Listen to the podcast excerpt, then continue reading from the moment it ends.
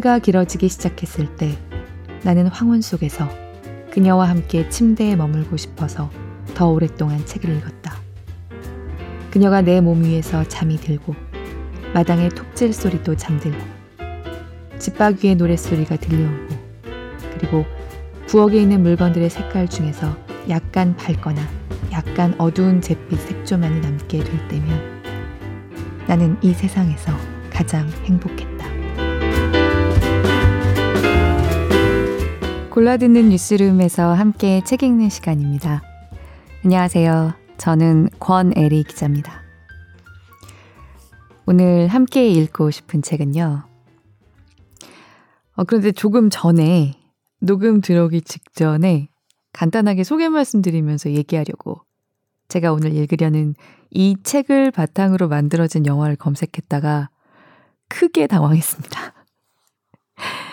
제가 이 책을 이번 주에 고른 이유 중에 하나는 저는 이 얘기를 원작으로 한 영화가 우리나라에서도 흥행했을 거라고 당연한 것처럼 생각하고 있었어요. 그래서 많은 분들이 이미 내용을 알고 계시다는 전제로 골랐거든요. 이 소설이 반전이라고 할 수 있는 대목들이 여러 번에 걸쳐서 나오고요. 그 반전들이 그냥 재미나 충격을 위한 게 아니라 그 반전마다 정말 천 갈래, 만 갈래의 감정과 생각들, 그리고 끝까지 느낌표보다는 물음표, 질문을 던지는 주제의식이 얽혀 있는 걸작인데요. 어, 이 걸작을 원작으로 한 영화도 정말 저한테는 살면서 지금까지 봤던 가장 좋은 영화들 중에 하나였고요.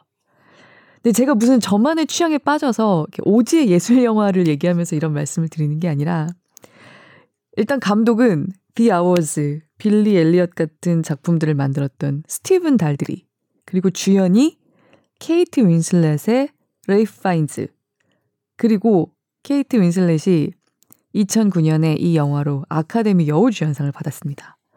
그 해에 상당히 화제가 됐던 영화거든요. 그래서 우리나라에서도 완전 인기 영화일 거라고 당연히 생각하고 있었는데, 어, 그래서 이 반전들은 다 알고 있으실 테니까 영화만 봤던 분들을 위해서 그 원작에서 문학으로서의 느낌이 좀 더 도드라지는 대들을 발췌 낭독하면 된다라고 생각하고 읽을 대목들을 골랐는데요. 방금 보니까 그게 아닌 거예요. 우리나라에서 개봉했을 때 45만 명이 봤다고 초록색 포털에 돼 있습니다.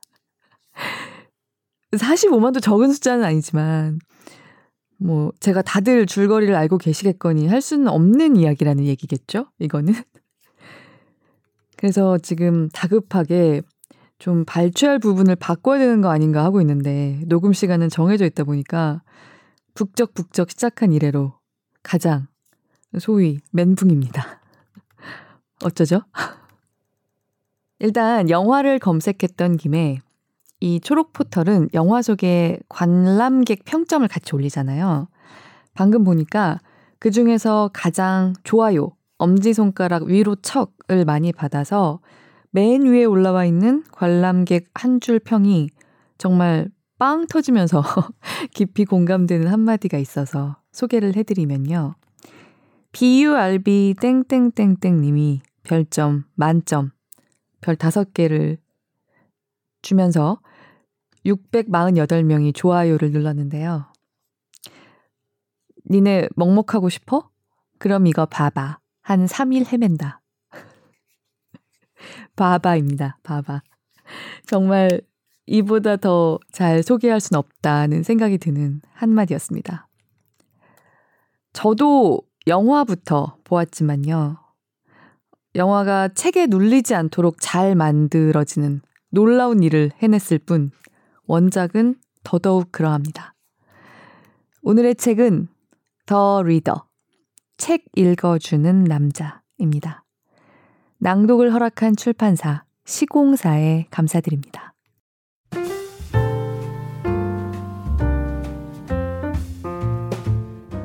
당신의 북적 먼저 할게요. 저희 좀 경사가 있습니다. 북적북적에도 처음으로 별풍선이 팥빵 캐시가 왔습니다. 3주 전에 제가 읽었던 마르타의 일 에피소드에 C101님이 무려 5,000원을 쏘아주셨어요. 정말 고맙습니다. 댓글도 나중에 남겨주셨더라고요.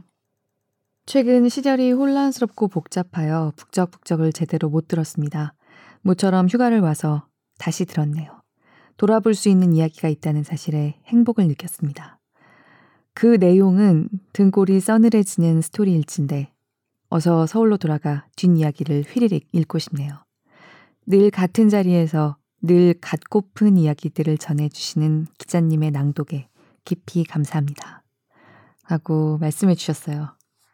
제가 늘 정말 감사합니다. 그리고 늦잠 자는 오키 형님. 오키가 누군지 좀 궁금하네요. 뒤 내용이 너무 궁금해서 주문했습니다. 라고 짧고 굵은 좀 기뻐지게 하는 댓글 남겨주셨습니다. 고맙습니다. 일요일엔 북적북적해요.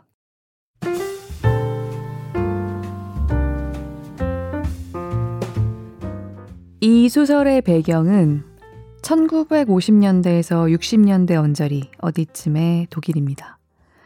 주인공 소년인 나는 고등학생이고요.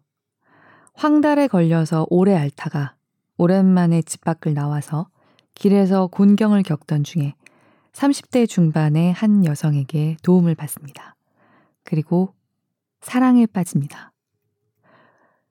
소녀는 지식인의 아들이고 이 여성의 마음이나 상태, 개인의 역사는 이때까지 이 소년에게 한없이 미스터리일 뿐입니다. 여자는 버스 차장 일을 하고 소녀는 이 여자를 도저히 종잡을 수가 없습니다. 아마도 가난하게 살아온 쪽에 속하리라는 것. 아마도 배운 것이 별로 없으리라는 것. 그런 정도의 힌트가 간간히 드러나지만 소년에게는 그런 것이 그때까지 제대로 보이지도 않습니다. 이 소설은 1부에서 3부까지 나뉘어져 있어요. 1부의 일부를 먼저 읽어보겠습니다.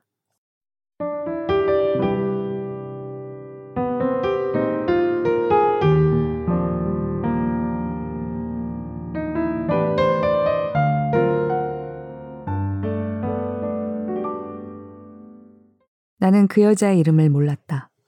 나는 꽃다발을 손에 들고서 현관의 수많은 초인종 단추들 앞에서 망설이며 서 있었다. 차라리 돌아가고 싶었다. 그러나 그때 한 남자가 건물에서 나왔다. 그는 내게 누구를 찾아왔느냐고 묻더니 슈미츠 부인은 4층에 산다고 알려주었다. 건물 안에는 장식용 석고도 거울도 폭이 좁은 양탄자도 없었다. 건물 정면의 화려함과는 달리 계단실이 원래 간직했을 법한 소박한 아름다움은 이미 오래전에 사라지고 없었다. 계단 발판의 빨간 칠은 사람들의 잦은 발길로 가운데 부분이 일렬로 벗겨졌고 계단을 따라 어깨 높이로 붙어 있던 초록색 문양의 리놀륨도 닳아서 없어졌으며 난간에 살이 떨어져 나간 곳에는 끈이 묶여 있었다. 어디선가 세제 냄새가 났다. 사실 나는 이 모든 것을 나중에서야 깨달은 것 같다. 언제나 초라하면서도 언제나 깨끗하고 언제나 똑같은 세제의 냄새가 풍겨왔다. 이따금 양배추나 콩 냄새, 음식 만드는 냄새나 빨래 삶는 냄새도 섞여서 풍겨왔다. 이러한 냄새들과 집집마다 문 앞에 놓여 있던 신발터리들, 그리고 초인종 단추들 밑에 끼워져 있던 명패들 외에 나는 그곳에 사는 사람들에 대해 아무것도 알지 못했다. 내 기억으로는 계단에서 그 건물에 사는 다른 사람들과 마주친 적은 한 번도 없었다. 나는 또한 내가 슈미츠 부인에게 어떻게 인사를 했는지도 기억하지 못한다. 추측컨대 나는 나의 병에 대해서, 그녀의 도움에 대해서, 그리고 그것에 대한 감사에 대해서 두 서너 마디의 말을 준비해 가지고 있다가 그대로 짓거렸던 것 같다. 그녀는 나를 부엌으로 안내했다. 부엌은 그 집에서 가장 넓은 공간이었다. 부엌에는 전기 오븐과 싱크대, 욕조와 목욕물 데우는 난로, 테이블 하나와 의자 두 개, 찬장, 옷장, 그리고 소파가 각각 하나씩 있었다. 소파에는 빨간 벨벳 천이 씌워져 있었다. 부엌에는 창문이 없었다. 빛은 발코니로 나가는 문에 달린 유리창을 통해서 들어왔다. 그렇지만 빛이 많이 들지 못했기 때문에 문이 열려 있을 때에만 부엌은 환했다. 문을 열어놓으면 마당의 가구 공장에서 날카로운 전기톱 소리가 들려왔고 목재 냄새도 풍겼다. 이 집에는 그 밖에 화장대와 테이블, 네 개의 의자, 안락 의자, 그리고 석탄 난로를 갖춘 작고 비좁은 거실이 하나 있었다. 거실은 겨울에도 전혀 불을 떼지 않았으며 여름에도 거의 사용되지 않았다. 창문은 반 호프가 쪽으로 나 있어서 이제는 온통 파헤쳐져 곳곳에 새로 지을 법정과 관청 건물의 토대들이 놓인 예전의 옆자리가 한눈에 들어왔다. 마지막으로 이 집에는 창문이 없는 화장실이 하나 있었다. 화장실에서 냄새가 나면 복도에서도 냄새가 났다. 부엌에서 우리가 무슨 이야기를 나누었는지도 나는 이제 더 이상 기억하지 못한다. 슈미츠 부인은 다리미질을 하고 있었다. 그녀는 테이블 위에다 모포와 침대볼을 펼쳐놓고 바구니에서 빨래를 하나씩 꺼내 다리미질을 한 다음 다시 접어서 두 개의 의자 중 하나에 올려놓았다. 다른 하나의 의자에는 내가 앉아 있었다. 그녀는 속옷도 다리미질을 했다. 나는 그쪽을 쳐다보지 않으려고 했지만 시선을 떼지 못했다. 그녀는 조그맣고 연한 빨간색 꽃들이 수놓인 민소매 원피스를 입고 있었다. 어깨까지 내려오는 잿빛 금발머리는 목덜미에다 머리핀으로 고정시켜 놓았다. 살이 드러난 그녀의 양팔은 새하였다. 다리미를 들고 다리미질을 한 다음 빨래들을 한데 모아 옆으로 치우는 그녀의 손놀림 하나하나는 느리면서도 차분했다. 몸을 움직이고 허리를 구부렸다가 일어설 때에도 마찬가지로 느리면서도 차분했다. 나의 기억 속에서는 그녀의 당시의 얼굴에 그녀의 나중의 얼굴들이 겹쳐졌다. 내가 그녀를 당시의 모습대로 내 눈앞으로 불러내면 그녀는 얼굴이 없는 모습으로 나타난다. 그러면 나는 그녀의 모습을 재구성해야 한다.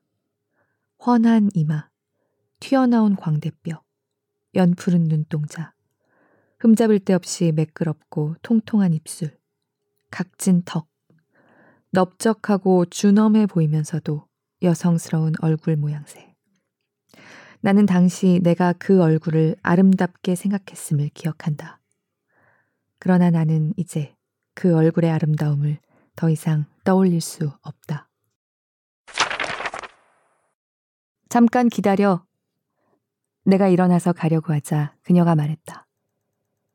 나도 나가야 해. 좀 같이 걷자. 나는 현관에서 기다렸다. 그녀는 부엌에서 옷을 갈아입었다. 문이 조금 열려 있었다. 그녀는 민소매 원피스를 벗고 옅은 녹색의 슬립 차림으로 서 있었다.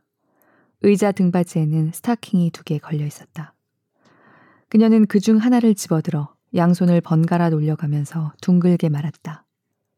그녀는 한쪽 다리로 균형을 잡고 그 다리의 무릎 위에다 다른 쪽 다리에 발꿈치를 올려놓고 몸을 앞으로 구부리고서 돌돌만 스타킹을 발가락 끝에 끼우고는 발가락 끝을 의자 위에 올려놓은 후 스타킹을 장단지를 거쳐 무릎을 지나 허벅지까지 끌어올리고는 옆으로 머리를 숙여 스타킹 밴드에다 고정시켰다.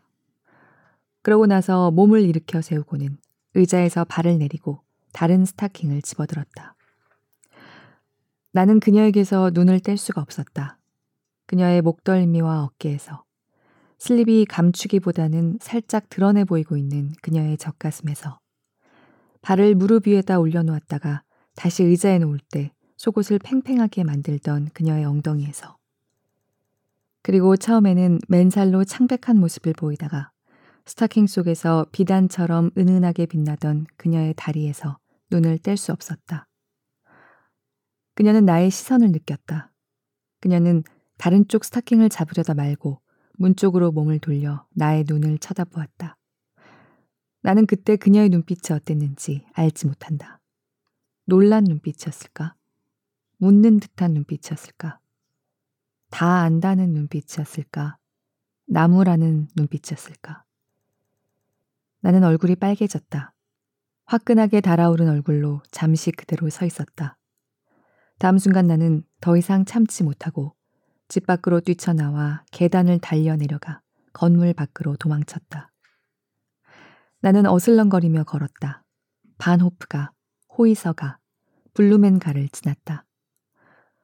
그곳은 몇 년 전부터 내가 학교를 오갈 때 지나던 거리였다.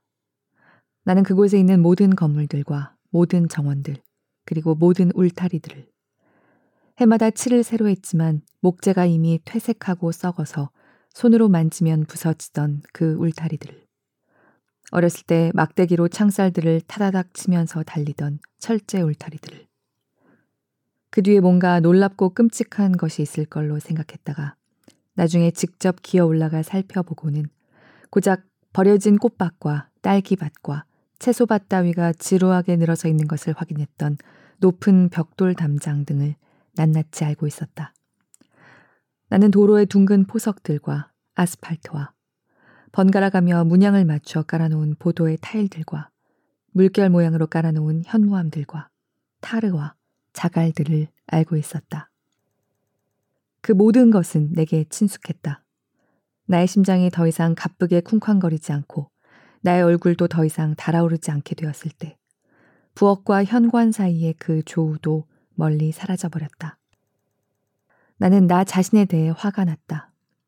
나는 나 자신에게 기대했던 대로 당당하게 행동하지 못하고 어린애처럼 그곳에서 도망쳐 나왔다.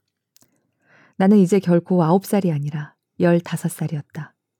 물론 당당한 행동이란 것이 어떻게 하는 것이었는지는 내게 수수께끼로 남아 있었다. 또 다른 수수께끼는 부엌과 현관 사이에서의 우연한 조우 그 자체였다. 나는 왜 그녀에게서 눈을 떼지 못했는가? 그녀는 아주 탄탄하면서도 여성스러운 몸매를 갖고 있었다. 그녀의 몸은 나의 눈길을 끌어당겨 머물게 하던 어떤 소녀들의 몸매보다 풍만했다. 그러나 그녀를 만약에 수영장에서 보았더라면 그녀는 그렇게 내 눈에 띄지 않았으리라고 나는 확신했다. 그녀는 또한 내가 수영장에서 본 소녀들이나 여자들보다 벗은 몸을 더 많이 보여준 것도 아니었다. 게다가 그녀는 내가 꿈꾸던 소녀들보다 나이가 훨씬 많았다. 서른은 넘지 않았을까? 자신이 아직 살아보지 못했거나 앞으로 다가올 나이를 알아맞힌다는 것은 어려운 일이다. 그로부터 몇 년 뒤, 나는 내가 단순히 그녀의 몸매 때문이 아니라 그녀의 몸놀림 때문에 그녀로부터 눈을 떼지 못했음을 깨닫게 되었다. 나는 나의 여자친구들에게 스타킹을 신는 모습을 보여달라고 부탁했다. 그렇지만 왜 그런 부탁을 하는지에 대해서는 그들에게 설명할 수 없었다. 부엌과 현관 사이에서 있었던 그 조우에 대해서는. 그리하여 나의 부탁은 고무밴드와 레이스와 에로틱한 별난 장비들에 대한 소망으로 읽혔다. 그리고 실제 나의 부탁이 실현되었을 때 그것은 교태 어린 포즈가 되어버렸다. 그러나 그건 내가 눈길을 떼지 못했던 그 장면과는 거리가 멀었다. 그녀는 나를 향해 교태를 부리지도 않았고 포즈를 취하지도 않았었다. 또한 내가 기억하기로 그녀가 내게 그런 자세를 취한 적은 한 번도 없었다. 나는 그녀의 몸과 태도와 몸놀림이 가끔 굼떠 보였다고 기억한다. 그렇다고 그녀가 몸이 무거웠다는 뜻은 아니다.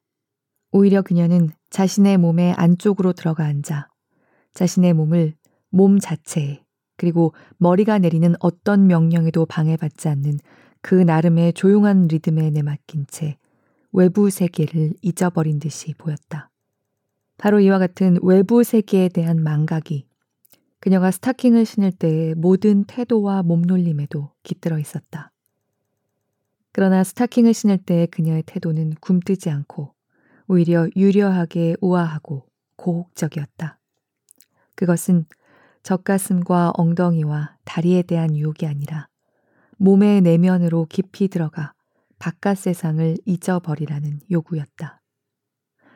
비록 내가 지금에 이르러서는 그것을 깨닫고 이렇게 그에 대해 이야기까지 하지만 당시에는 전혀 알지 못했다. 그러나 당시에도 무엇이 나를 그토록 흥분시키는 건지에 대해 생각만 하면 나는 늘 흥분되곤 했다. 그 수수께끼를 풀기 위해 나는 그때의 조우를 다시 기억 속으로 불러들였고, 그러면 그 조우를 풀리지 않는 수수께끼로 만듦으로써 내가 스스로 만들어 놓았던 거리감은 사라졌고, 나는 모든 것을 다시 내 눈앞에 볼 수 있었으며, 또다시 거기서 눈을 떼지 못했다.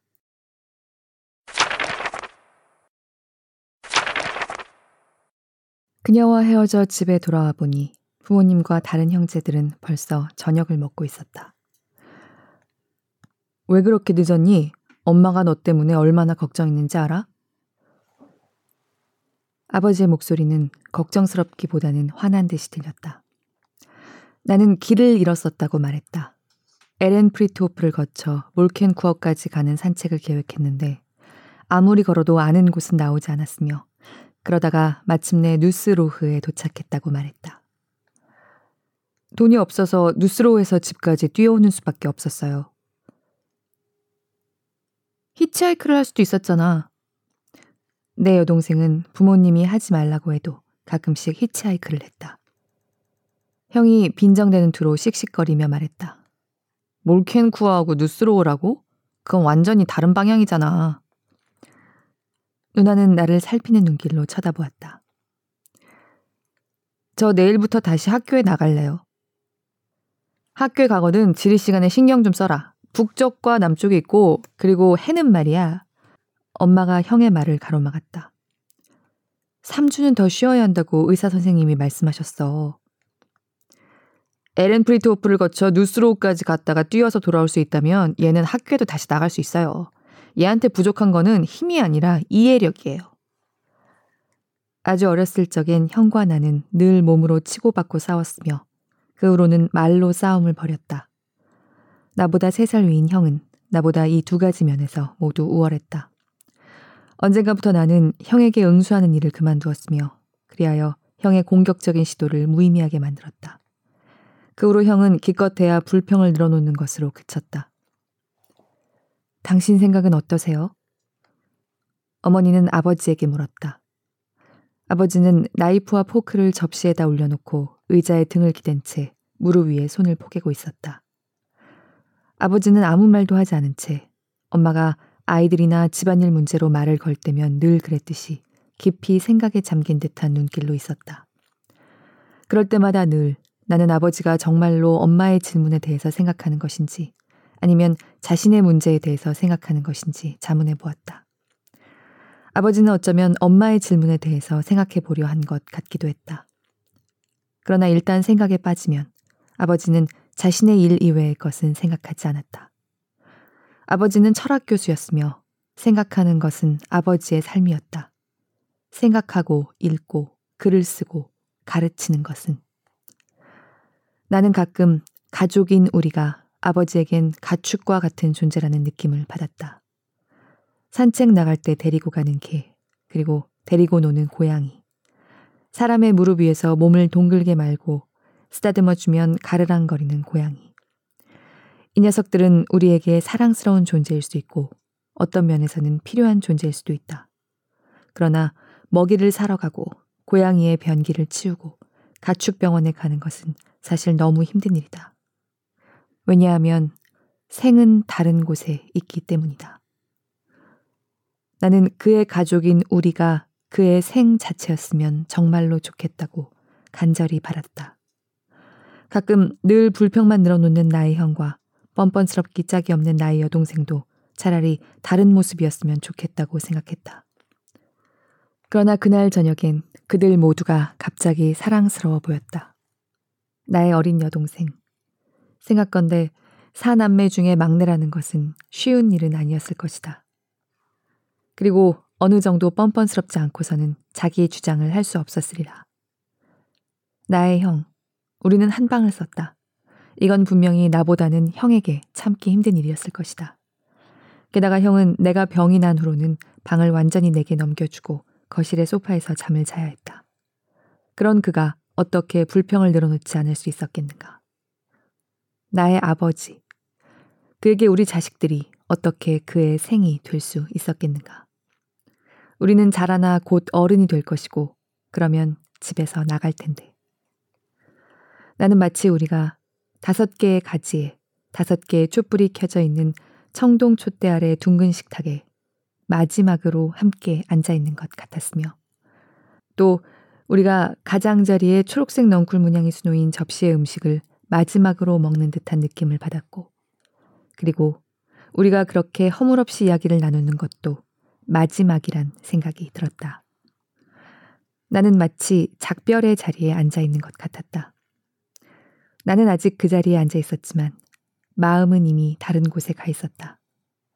나는 어머니와 아버지, 그리고 다른 남매들에 대한 향수를 느꼈고, 그리고 그 여자와 함께 있고 싶은 그리움을 느꼈다. 아버지가 내 쪽을 건너다 보았다. 저 내일부터 다시 학교에 나갈래요. 네 입으로 그렇게 말했지. 그렇지 않니? 그래요. 아버지에겐 내가 엄마가 아닌 자신에게 그것을 물었다는 사실과 그리고 또 내가 다시 학교에 나가야 할지 어떤지 잘 모르겠다고 우물쭈물하지 않은 점이 눈에 띈 것 같았다. 아버지는 고개를 끄덕였다. 그러면 내일부터 다시 학교에 나가도록 해라. 그러다가 너무 힘들면 다시 집에서 쉬도록 해. 나는 기뻤다. 동시에 나는 이제 작별이 이루어졌다고 생각했다. 사랑 행위가 끝나면 우리는 완전히 탈진했다. 그녀는 내 몸 위에서 잠드는 경우가 많았다. 나는 마당에서 들려오는 전기톱 소리와 기계톱을 쓰면서 톱 소리보다 더 크게 질러대는 직공들의 시끄러운 외침 소리를 들었다. 톱 소리가 잦아들면 반호프가를 달리는 자동차들 소리가 부엌까지 희미하게 들려왔다. 아이들이 떠들며 노는 소리가 들려올 때마다 나는 학교가 파했으며 한 시가 넘었음을 알아차렸다. 정오가 넘어 집에 돌아온 이웃 사람은 발코니에 새 먹이를 뿌려주었고, 그러면 비둘기들이 날아와 구구거렸다. 이름이 뭐예요? 나는 그녀에게 일곱째인가 여덟째 되는 날에 물어보았다. 그녀는 내 몸 위에서 잠이 들어 있다가 막 눈을 떴다. 나는 그때까지 당신이라든가 너라는 호칭을 피했었다. 그녀는 놀라서 벌떡 일어났다. 뭐라고? 이름이 뭐냐고요? 그건 왜 하려고 그러니? 그녀는 나를 의심하는 눈길로 쳐다보았다. 당신하고 나는, 나는 당신 성만 알고 이름은 모르잖아요. 난 당신 이름을 알고 싶어요. 그게 뭐 잘못되기라도 그녀는 웃었다. 아무것도 아니야, 꼬마야. 아무것도 잘못된 거 없어. 내 이름은 한나야. 그녀는 계속해서 웃었다. 그녀는 웃음을 그치지 않았다. 그 바람에 나도 덩달아 웃었다. 당신 모습이 정말 우스꽝스러워 보여요. 난 반쯤 잠들어 있었거든. 네 이름은 뭐니? 나는 그녀가 내 이름을 알고 있을 걸로 생각했다. 학교에서 쓰는 물건들을 책가방에 넣어 가지고 다니지 않고 겨드랑이에 끼고 다니는 것은 정말 멋진 일이었다. 그래서 내가 나의 물건들을 그녀의 부엌에 있는 테이블에 올려놓으면 맨 위에, 즉 공책들 뿐만 아니라 책들 위에 적혀 있는 내 이름이 보였다. 나는 책들을 튼튼한 종이로 싸고 거기에다 책 제목과 내 이름을 적은 표차를 붙여놓곤 했다. 그러나 그녀는 그것을 보지 못했던 모양이다. 내 이름은 미하엘 베르크예요. 미하엘, 미하엘, 미하엘. 그녀는 내 이름을 음미했다. 내 꼬마의 이름은 미하엘이고, 대학생, 고등학생이에요. 고등학생이고, 나이는 17살? 나는 그녀가 내게 덧붙여준 두 살을 자랑스럽게 여기며 고개를 끄덕였다. 17살이고, 이 다음엔 커서 유명한 그녀는 머뭇거렸다. 내가 뭐가 되고 싶은지는 나도 몰라요. 하지만 넌 공부 열심히 하잖아. 글쎄요. 나는 그녀에게 내겐 그녀가 공부나 학교보다 더 중요하다고 말했다. 그리고 또 지금보다 더 자주 그녀에게 들르고 싶다고. 어차피 난 낙제할 거예요. 몇 학년을 낙제하는데? 그녀는 몸을 일으켜 세웠다. 그것이 우리가 처음으로 제대로 나눈 대화였다. 고등학교 1학년. 나는 병이 나서 지난 몇 달 동안 공부를 거의 하지 못했어요. 이번 학년을 해내려면 앞으로 멍청할 정도로 공부만 해야 할 거예요. 난 지금 이 시간에 학교에 있어야 해요. 나는 그녀에게 내가 수업을 빼먹고 있다는 사실을 이야기했다. 나가. 그녀는 이불을 획 젖혔다. 당장 내 침대에서 나가라고. 그리고 공부를 하지 않으려면 다시는 찾아오지 마. 네가 하는 공부가 멍청하다고? 멍청하다고? 차표를 팔고 개찰하는 일이 어떤 것인지 알기나 하니? 그녀는 일어나서 벌거벗은 채로 부엌에 서서 차장 역할을 해보였다. 그녀는 왼손으로 차표철이 들어있는 조그만 서류 가방을 열고 고무 골무가 끼워져 있는 같은 손의 엄지손가락으로 차표 두 장을 밀어서 떼어내고서 허리깨에서 흔들대고 있던 오른손으로 손목에 매달려 있는 펀치의 손잡이를 잡고서는 두 번 개찰을 했다. 로르바흐 두 장. 그녀는 개찰기를 손에서 놓고 손바닥을 펼쳐 지폐를 한 장 받아든 다음 그녀의 배 앞에 매달려 있는 전대를 찰칵 열어 지폐를 집어넣은 뒤 전대를 다시 찰카닥 닫고서 전대 바깥쪽에 달린 동전용 칸에서 동전을 끄집어냈다. 아직 차표를 못 구한 사람 없어요? 그녀는 나를 쳐다보았다. 멍청하다고? 넌 멍청한 게 뭔지 모르고 있어. 나는 침대 가장자리에 앉아 있었다. 마취당한 기분이었다. 미안해요. 내가 해야 할 일을 할게요. 내가 해낼 수 있을지 모르겠어요. 앞으로 6주 뒤면 이번 학년이 끝나거든요. 한번 해볼게요. 하지만 당신을 다시 못 보게 된다면 해낼 수 없을 거예요. 나는, 나는 처음엔 나는 당신을 사랑해요 라고 말하려고 했다. 그러나 곧 그렇게 말하고 싶지 않았다.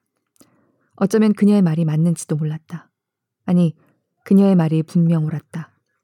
그러나 그녀는 내게 공부를 더 열심히 하라고 요구하고 또 우리가 만나는 일을 나의 공부에 종속시킬 권리는 없었다. 난 당신을 볼 수 없을 거예요. 현관의 시계가 1시 반을 알렸다. 넌 가야 해. 그녀는 머뭇거렸다. 내일부터 난 낮 근무조야. 일이 5시 반에 끝나. 끝나면 집으로 돌아올 테니까 그때 와도 좋아. 그 전에 물론 네가 할 일을 하고서 말이야. 우리는 벌거벗은 채로 마주 서 있었다. 하지만 차라리 그녀가 제복을 입고 있는 편이 내게 거부감을 덜 일으켰을 것이다. 나는 상황을 이해하지 못했다. 그녀에게는 정말 내가 문제였는가? 아니면 그녀 자신이 문제였는가? 내가 하는 일이 멍청하면 그녀의 일도 멍청해지는 것인가? 그것이 그녀의 기분을 상하게 한 것인가?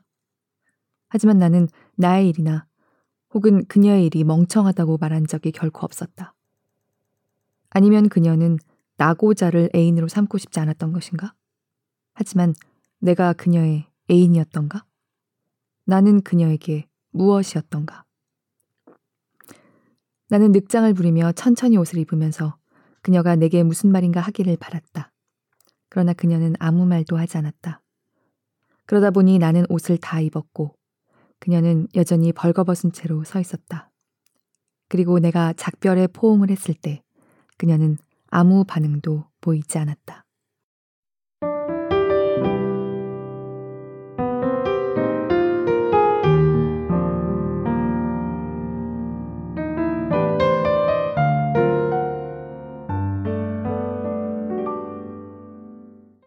어떻게 듣고 계실지 궁금해요.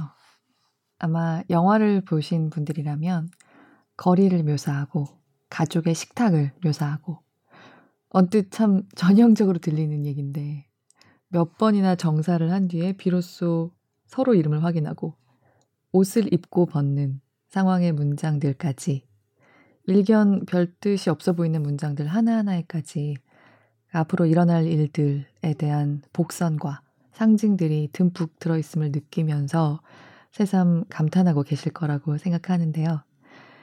내용을 모르시는 분들께는 어떻게 들릴지 부디 재밌게 들으시다가 뒷부분 또 직접 확인하면서 같이 감탄해 주셨으면 좋겠는데 어떨지 모르겠습니다. 외부의 시선으로 보자면 아마도 기이한 일이라고까지 얘기할 수 있을 이들의 관계에는 또 하나의 특이한 루틴이 자리를 잡기 시작합니다. 이 책의 제목이 제목의 뜻이 등장하는 대목이기도 합니다.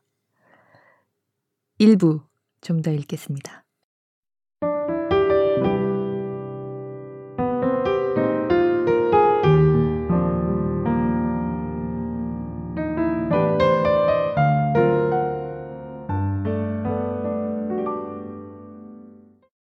지금의 내가 36살 난 여자를 본다면 나는 그 여자를 젊다고 여길 것이다.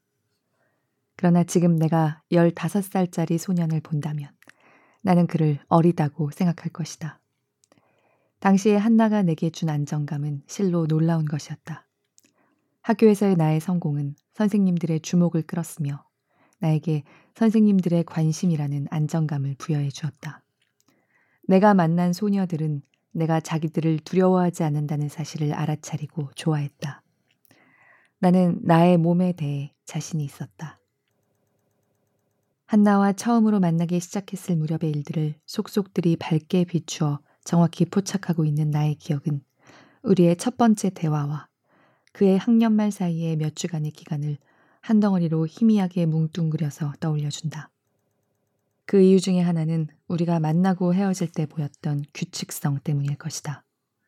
또 다른 이유는 내가 그 전까지만 해도 그렇게 속이 꽉 찬 날들을 보낸 적이 없으며 나의 삶이 그렇게 바쁘고 촘촘한 적이 없었다는 데 있다.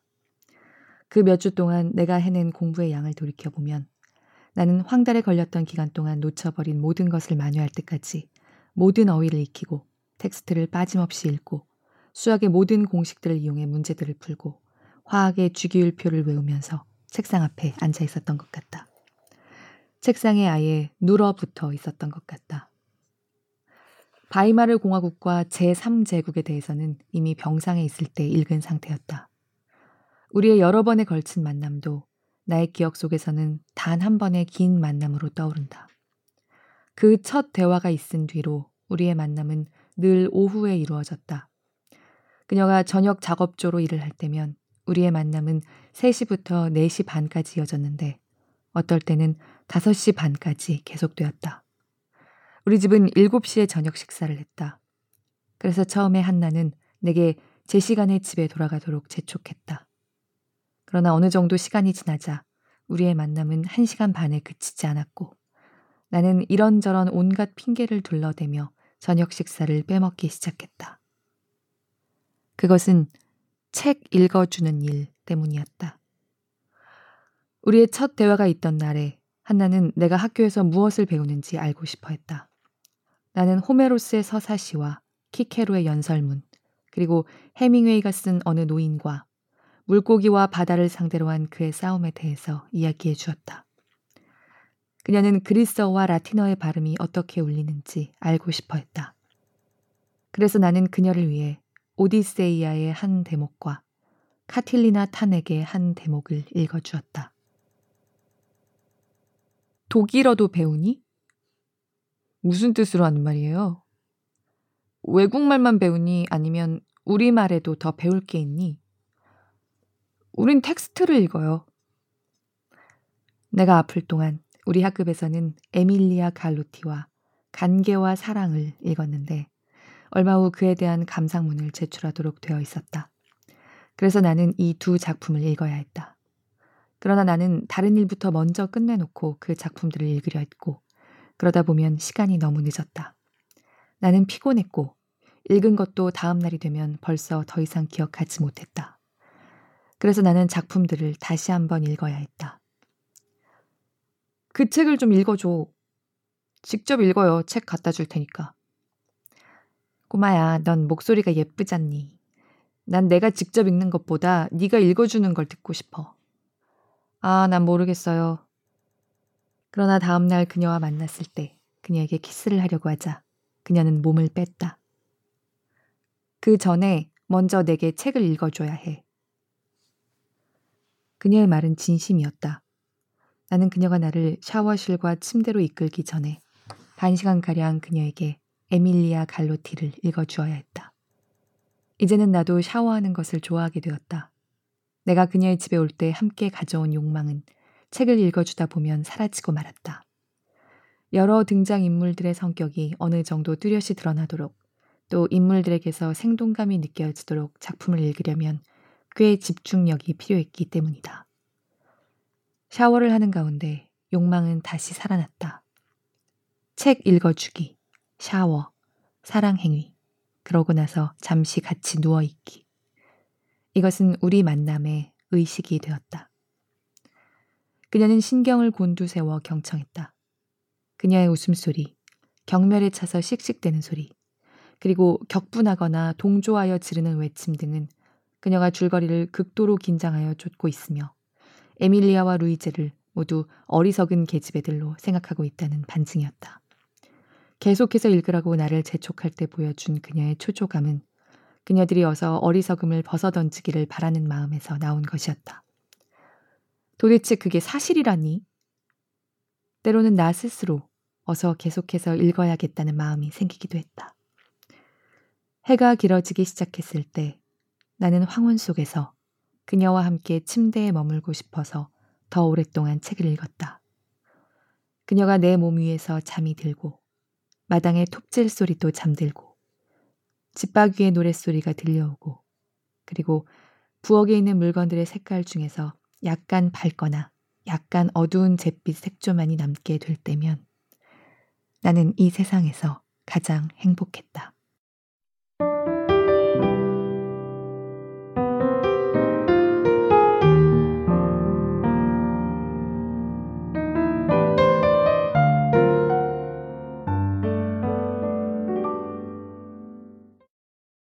저는 이 책을 지난해 북적북적에 참여하기 전에 읽었습니다.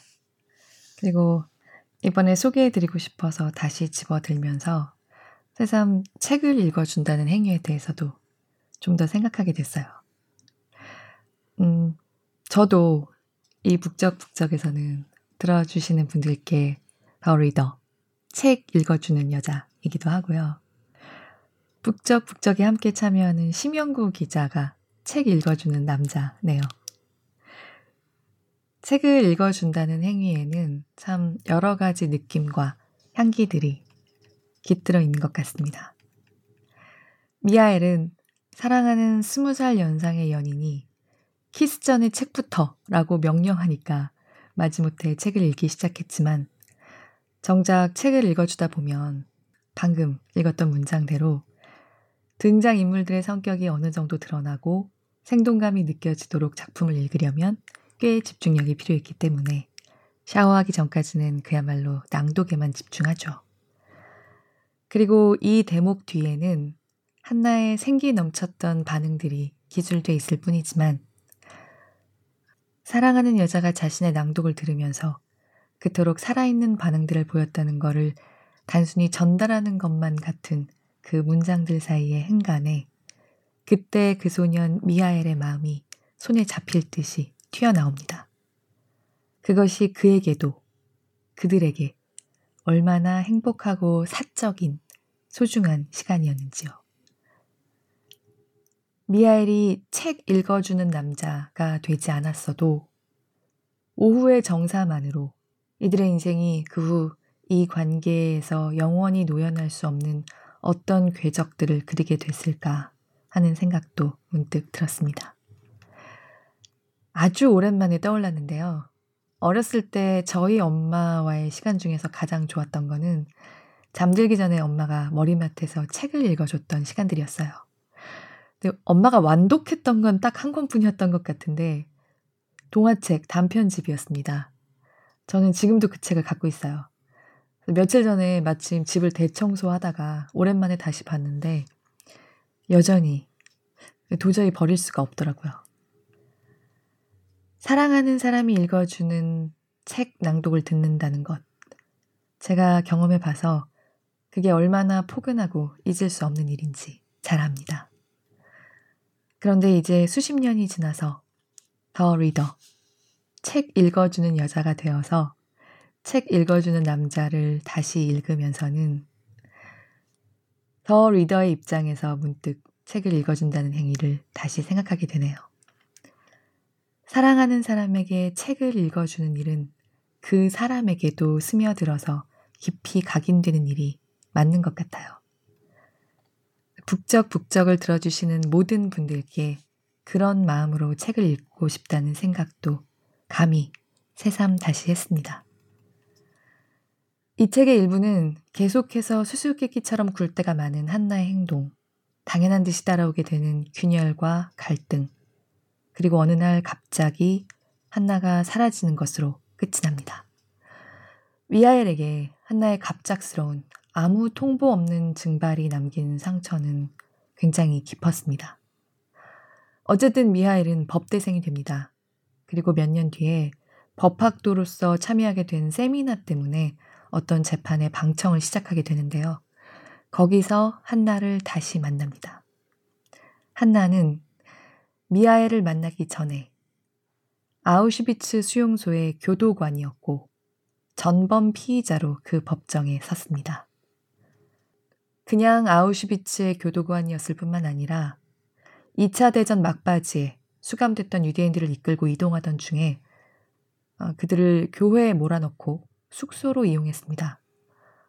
그러다가 그 교회에서 불이 났는데도 밖에서 그 문을 열어주지 않아서 수많은 사람들을 끔찍하게 타죽게 했다는 혐의를 받고 있었습니다. 여기 한 대목을 좀 더 읽어보겠습니다.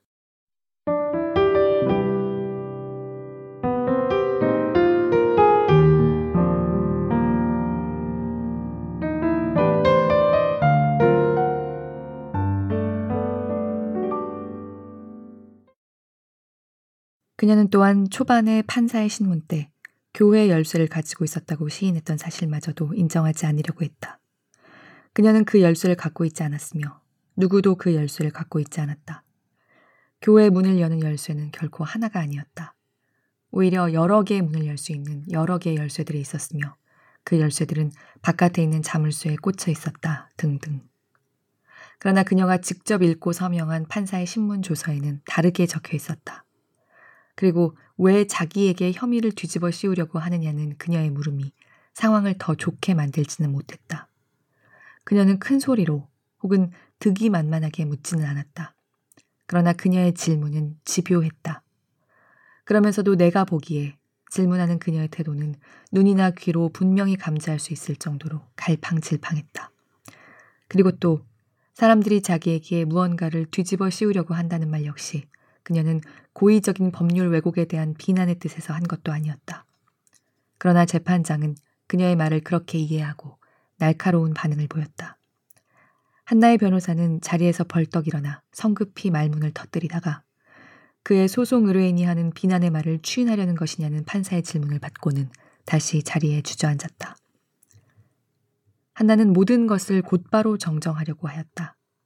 자신이 부당한 취급을 받고 있다는 생각이 들면 반박을 했고 그녀가 보기에 그녀에 대한 주장과 비난이 옳다고 여겨지면 시인을 했다.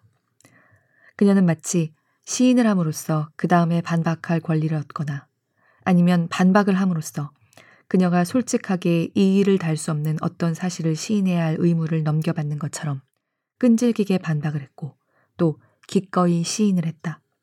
그러나 그녀의 끈질긴 태도가 재판장의 심기를 건드리고 있다는 사실은 알아차리지 못했다. 그녀는 이야기의 맥락에 대해서, 게임의 규칙에 대해서, 그녀의 발언과 다른 사람들의 발언을 유죄와 무죄, 유죄의 판결과 무죄의 판결의 실마리로 삼을 수 있는 법칙들에 대해서 아는 것이 아무것도 없었다. 그녀의 상황 판단 능력의 결여를 보완하기 위하여 그녀의 변호사는 경험이 더 많거나 더 자신감이 있어야 했다. 아니면 말 그대로 더 뛰어났어야 했다.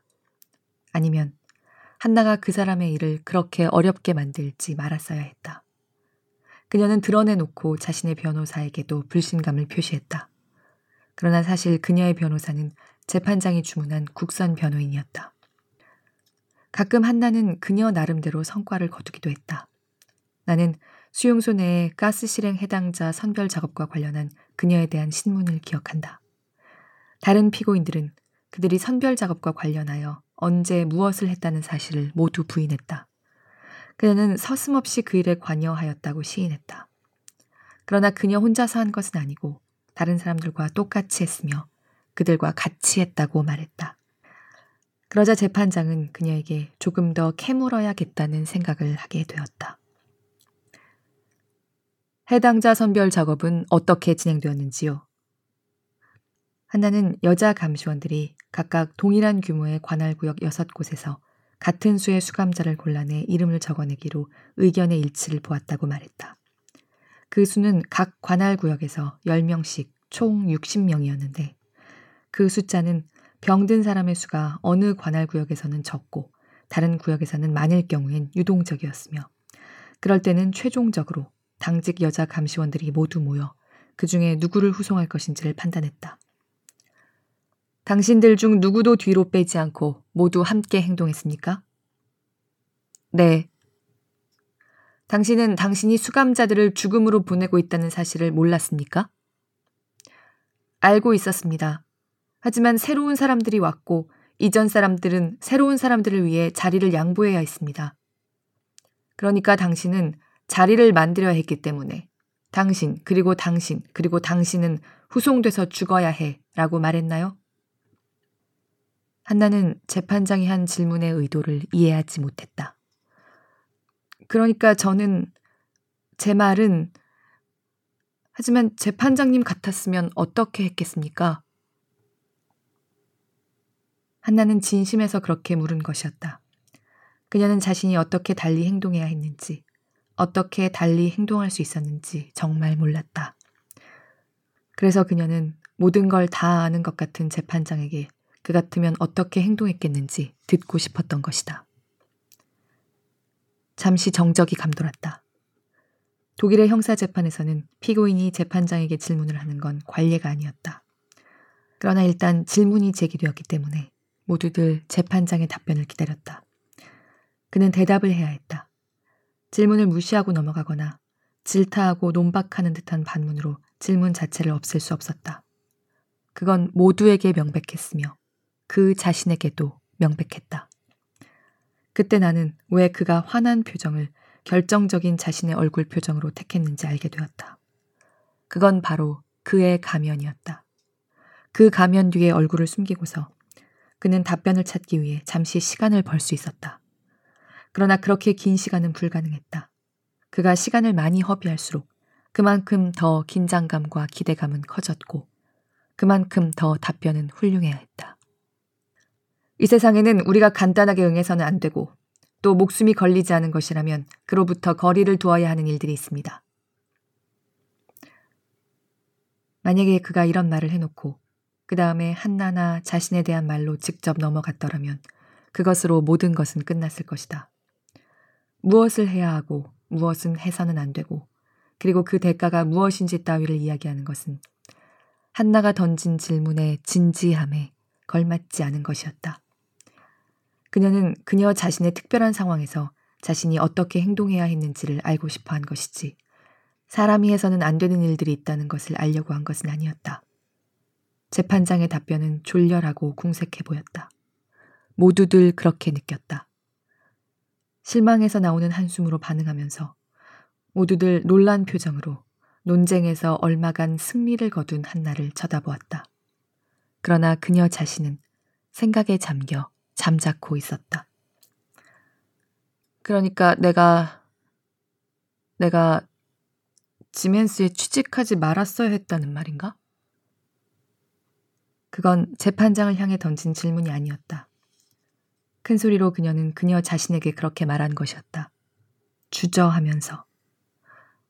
그녀가 주저하면서 말한 까닭은 그 질문을 여태껏 자기 자신에게도 한 적이 없으며 또 그것이 올바른 질문인지 그리고 그 답변은 무엇인지 파악할 수 없었기 때문이었다.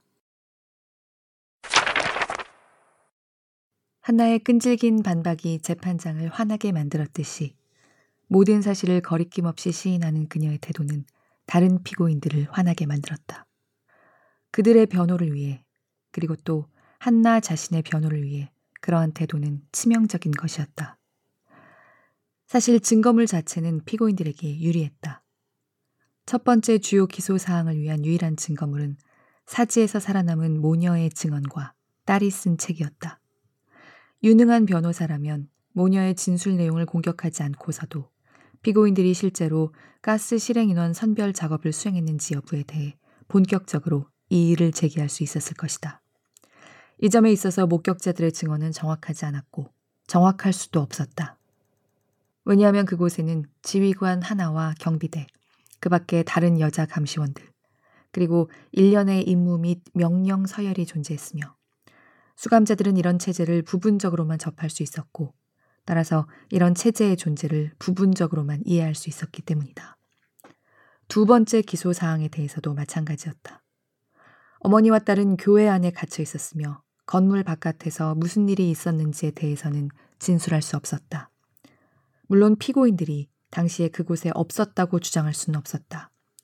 당시 그 마을에 살았던 다른 증인들이 그들과 대면하여 그들의 얼굴을 기억했기 때문이다. 그러나 이들 증인들은 왜 그때 수감자들을 직접 구해내지 않았느냐는 비난의 화살이 자신들에게 쏟아지지 않도록 조심해야 했다.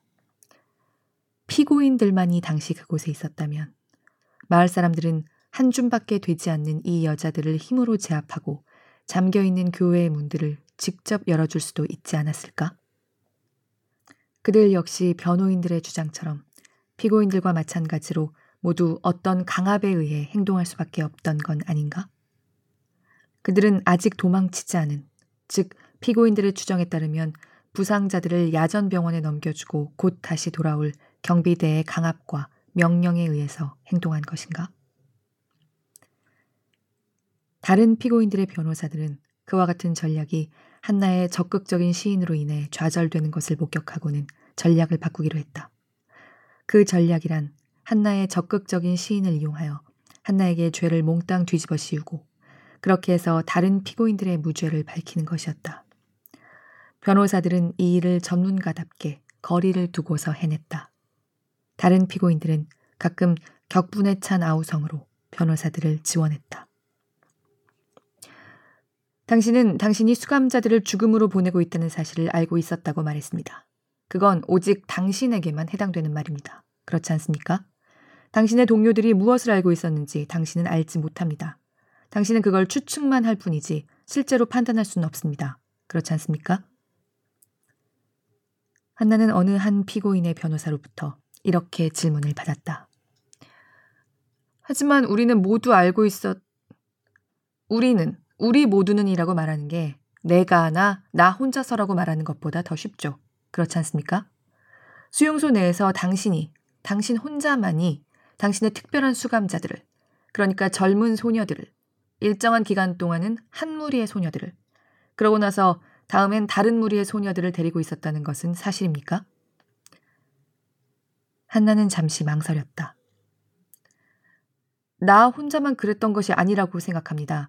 그렇게 한 여자가 야, 이 뻔뻔스러운 거짓말쟁이야. 너와 그 애인들, 그건 오직 너뿐이야. 너뿐이라고.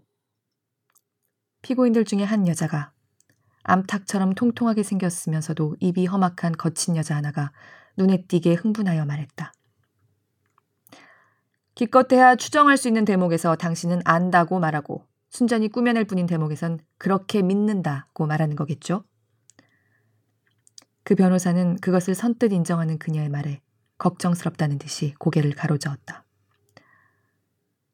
그리고 당신이 그들의 그 특별한 수감자들에게 실증을 느끼면 그들을 모두 다음 수송 때 아우슈비츠로 돌려보냈다는 것도 사실입니까? 한나는 대답하지 않았다. 그건 당신 나름의, 그러니까 당신의 개인적인 가스 실행 인원 선발이었습니다. 그렇지 않습니까? 당신은 이제 그 사실을 더 이상 인정하려 들지 않습니다. 당신은 그 사실을 모두가 한 일이라고 발뺌하려고 하고 있습니다. 그렇지만, 오, 하느님. 자신에 대한 신문이 끝난 뒤 방청석에 앉아 있던 딸이 두 손으로 얼굴을 감쌌다. 내가 어떻게 그걸 잊을 수 있겠어요? 재판장은 딸에게 자신의 진술을 보충하고 싶은지 물었다. 딸은 앞으로 나오라는 말이 떨어질 때까지 기다리지 않았다. 그녀는 벌떡 일어서더니 방청석에서 그냥 말을 하기 시작했다. 맞아요. 저 여자는 애인들을 두고 있었어요. 언제나 젊고 연약하고 섬세하게 생긴 여자들이었어요. 저 여자는 그들을 보호해주고 일을 하지 않아도 되도록 해주고 잠자리도 좋은 곳을 내줬으며 필요한 걸 갖다 주고 다른 사람들보다 더 좋은 음식을 줬고 밤이 되면 그들을 자기 방으로 불렀어요. 그리고 소녀들은 저 여자가 밤마다 자기들과 무슨 일을 하는지 말해서는 안 되었어요. 그래서 우리는 저 여자가 소녀들과 그 짓을 한다고 생각했어요. 왜냐하면 마치 저 여자가 그 아이들을 상대로 재미를 보다가 실증을 느끼며 그러는 듯이 그 아이들은 모두 아우슈비츠로 후송되었기 때문이죠. 그러나 사실은 전혀 그렇지 않았어요. 어느 날 한 소녀가 말을 해서 알게 됐어요. 소녀들은 저 여자에게 책을 읽어줬던 거예요. 매일 밤마다, 매일 밤마다 말이에요. 그건 그 짓을 하는 것보다는 좋은 일이었죠. 집 짓는 공사장에 나가서 죽도록 일하는 것보다 편한 일이었고요. 나는 그게 다른 일보다 더 좋을 거라고 생각했던 게 틀림없어요. 안 그랬다면 내가 어찌 그걸 잊지 않고 있었겠어요. 하지만 그게 더 좋은 것이었을까요? 그녀는 자리에 앉았다. 한나가 등을 돌려 나를 쳐다보았다. 그녀의 시선은 나를 금방 찾아냈다. 나는 그녀가 내가 그곳에 와 있다는 것을 줄곧 알고 있었음을 깨달았다. 그녀는 나를 그냥 물끄러미 바라보았다. 그녀의 얼굴은 무엇을 요구하지도 않았으며 무엇을 부탁하지도 않았고 내게 무엇을 확신시키거나 약속하지도 않았다. 그녀의 얼굴은 그저 있는 모습을 그대로 보여줄 뿐이었다. 나는 그녀가 얼마나 긴장하고 있는지 그리고 얼마나 지쳐 있는지 알 수 있었다. 눈 밑에는 그늘이 져 있었고 두 뺨에는 내가 알지 못하는 주름이 위에서 아래로 양쪽으로 나 있었다. 그 주름들은 아직 그렇게 깊지는 않았으나 그녀의 얼굴을 이미 흉터처럼 장식하고 있었다. 그녀의 시선을 받고서 내가 얼굴을 붉히자 그녀는 등을 돌려 다시 판사석 쪽을 향했다. 재판장은 한나에게 신문을 한 변호사를 향해 피고인에게 질문할 것이 아직 더 있는지 물었다. 그러자 그 변호사는 한나의 변호사에게 묻겠다고 말했다. 그녀한테 물어야 해. 나는 이렇게 생각했다. 그녀가 그 연약한 소녀들을 선발한 것이 그들이 어차피 집 짓는 일을 이겨낼 수 없기 때문이었는지, 그들이 어차피 다음번 수송 때 아우슈비츠로 후송될 수밖에 없기 때문이었는지, 그래서 그들에게 마지막 한 달을 견딜 만하게 해주기 위해서였는지 그녀에게 직접 물어야 해. 한나, 어서 그렇게 말해. 당신이 그 여자들에게 마지막 달을 견딜 수 있게 해주려고 그런 것이라고 말해. 그것이 당신이 연약한 소녀들을 선발한 바로 그 이유라고. 그 밖에 다른 이유는 없었다고. 그리고 있을 수도 없다고.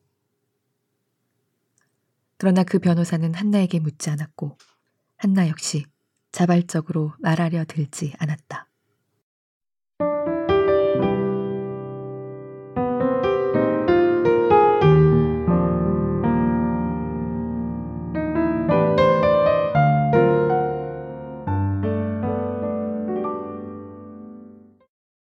이 이야기는 이 뒤부터 정말 본격적으로 시작됩니다. 이 뒤가 좀 더 궁금하셨으면 좋겠어요. 제발. 이 책은 노연할 수 없는 사랑 이야기이기도 하고 독일의 2차 대전 전후 세대가 자신들과 부모들에게 던지는 질문들과 어떤 답변들의 이야기이기도 합니다. 에로틱한 사랑 이야기로 구성되어 있지만 한나와 미하엘 사이 독일의 전쟁 세대와 전후 세대의 대화가 그 사랑을 은유로 해서 깊게 다층적으로 쌓여 있습니다. 영화가 그런 느낌을 좀 더 명확하게 살리기도 했어요. 미하엘과 미하엘의 딸 사이의 관계를 삽입해서 그 연결선을 좀 더 선명하게 드러나게 연출했더라고요. 이 책은 정말 지금부터입니다. 그래서 원래 대부분의 분들이 내용을 알고 계실 거라고 생각해서 제가 원래 준비했던 건 뒤쪽의 낭독이 대부분이었는데요. 서두에 말씀드린 것처럼 45만 명이라는 숫자를 보고 급 발췌 낭독할 부분들을 좀 바꿨습니다. 자꾸 반전이란 단어를 쓰는 게 경박하게 들릴 수도 있겠지만 이 책의 모든 반전들은 이 뒷부분에도 여러 번 나타나는 다양한 반전들은 그 자체로 주제의식이고 더더욱 커지는 삶과 역사에 대한 보편적인 질문들입니다. 그리고 마지막으로 오늘 배우 영업을 좀 할까 합니다. 전 사실 이 영화를 내용을 모르고 봤는데요. 케이트 윈슬렛이 아니라 레이 파인스 때문에 봤었어요. 왜냐하면 러브스토리나 로맨틱 코미디 같은 것들, 아무튼 사랑 이야기는 웬만해서는 좀 취향이 아닌데, 제 인생에서 평생 잊을 수 없는 사랑 영화로 마음 깊이 간직하고 있는 영화 몇 개는 거의 80%를 이 사람이 주연을 했기 때문에 그 안목을 믿고요. 아, 레이 파인즈가 사랑 영화를 찍었다? 그럼 봐야지. 이건 진짜라고 생각을 했습니다. 그리고 인생 영화와 인생 소설 한 권을 얻었죠. 레이 파인즈는 저는 몰랐는데요.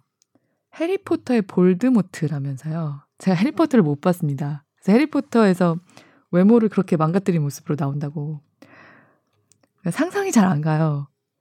미남인 것도 있지만 저한테 레이 파인즈는 어떤 어떤 캐릭터의 그냥 현신 같은 배우거든요. 요새는 그런 문학적인 캐릭터를 주인공으로 한 작품이 거의 전멸하다시피 해서 그의 자리가 좁아진 게 아닐까 그런 생각도 좀 했는데요. 일단 레이 파인스는 시대극에 참 잘 어울립니다. 개인의 사랑, 개인의 사적인 역사가 거대한 사회와 시대의 톱니바퀴 안에서 으스러지고 비틀리면서 조형되는 상황에 놓인 그런 인물요. 그리고 약간 질서나 모럴, 교양, 특권 같은 것들을 되게 냉철한 것처럼 몸에 밴 것처럼 휘감고 지식인이거나 또는 귀족 신사의 틀에서 살아가다가 어떤 사소해 보이는 계기, 주로 여자입니다. 그런 것들로 인해서 실은 내면 깊숙이 소용돌이 치고 있던 정열, 욕망, 광기, 어떤 인간적인 나약함들이 폭발해서 이성을 압도당하고 파멸하거나 몰락하는 그런 남자. 그런 캐릭터의 정말 상징 같은 인물이에요, 저한테는. 비슷한 캐릭터로 제레미 아이언스가 있는 걸로 알고 있는데, 제레미 아이언스는 카리스마가 좀 더 단호하죠. 근데 레이 파인즈는 좀 더 애처롭고, 연약하고, 허술하고, 간절하고, 약간 어른의 얼굴 밑에 여전히 상처 입은 소년을 감추고 있는 것 같은 인생의 공격 앞에서 더 어쩔 줄 몰라 할 것처럼 보이는 데가 있어서 네, 저는 이 사람 캐릭터들을 참 좋아했는데요. 더 리더는 거기서 좀 더 그런 캐릭터에서 좀더 어, 시대의 무게를 짊어지면서 뚜벅뚜벅 걸어가기 시작한 그 중년으로서의 책임감 같은 것까지 함께 느껴지는 모습으로 연기를 해서요. 정말 케이트 윈슬렛도 그렇지만 그 두 배우의 그 영화에서의 두 모습이 진짜 잊혀지지 않는 그런 영화예요. 작품 이 책과 함께 영화도 한번 봐주시면 해서 2분 영화를 좀 해봤습니다. 정말 정말 걸작이거든요. 두 개 다.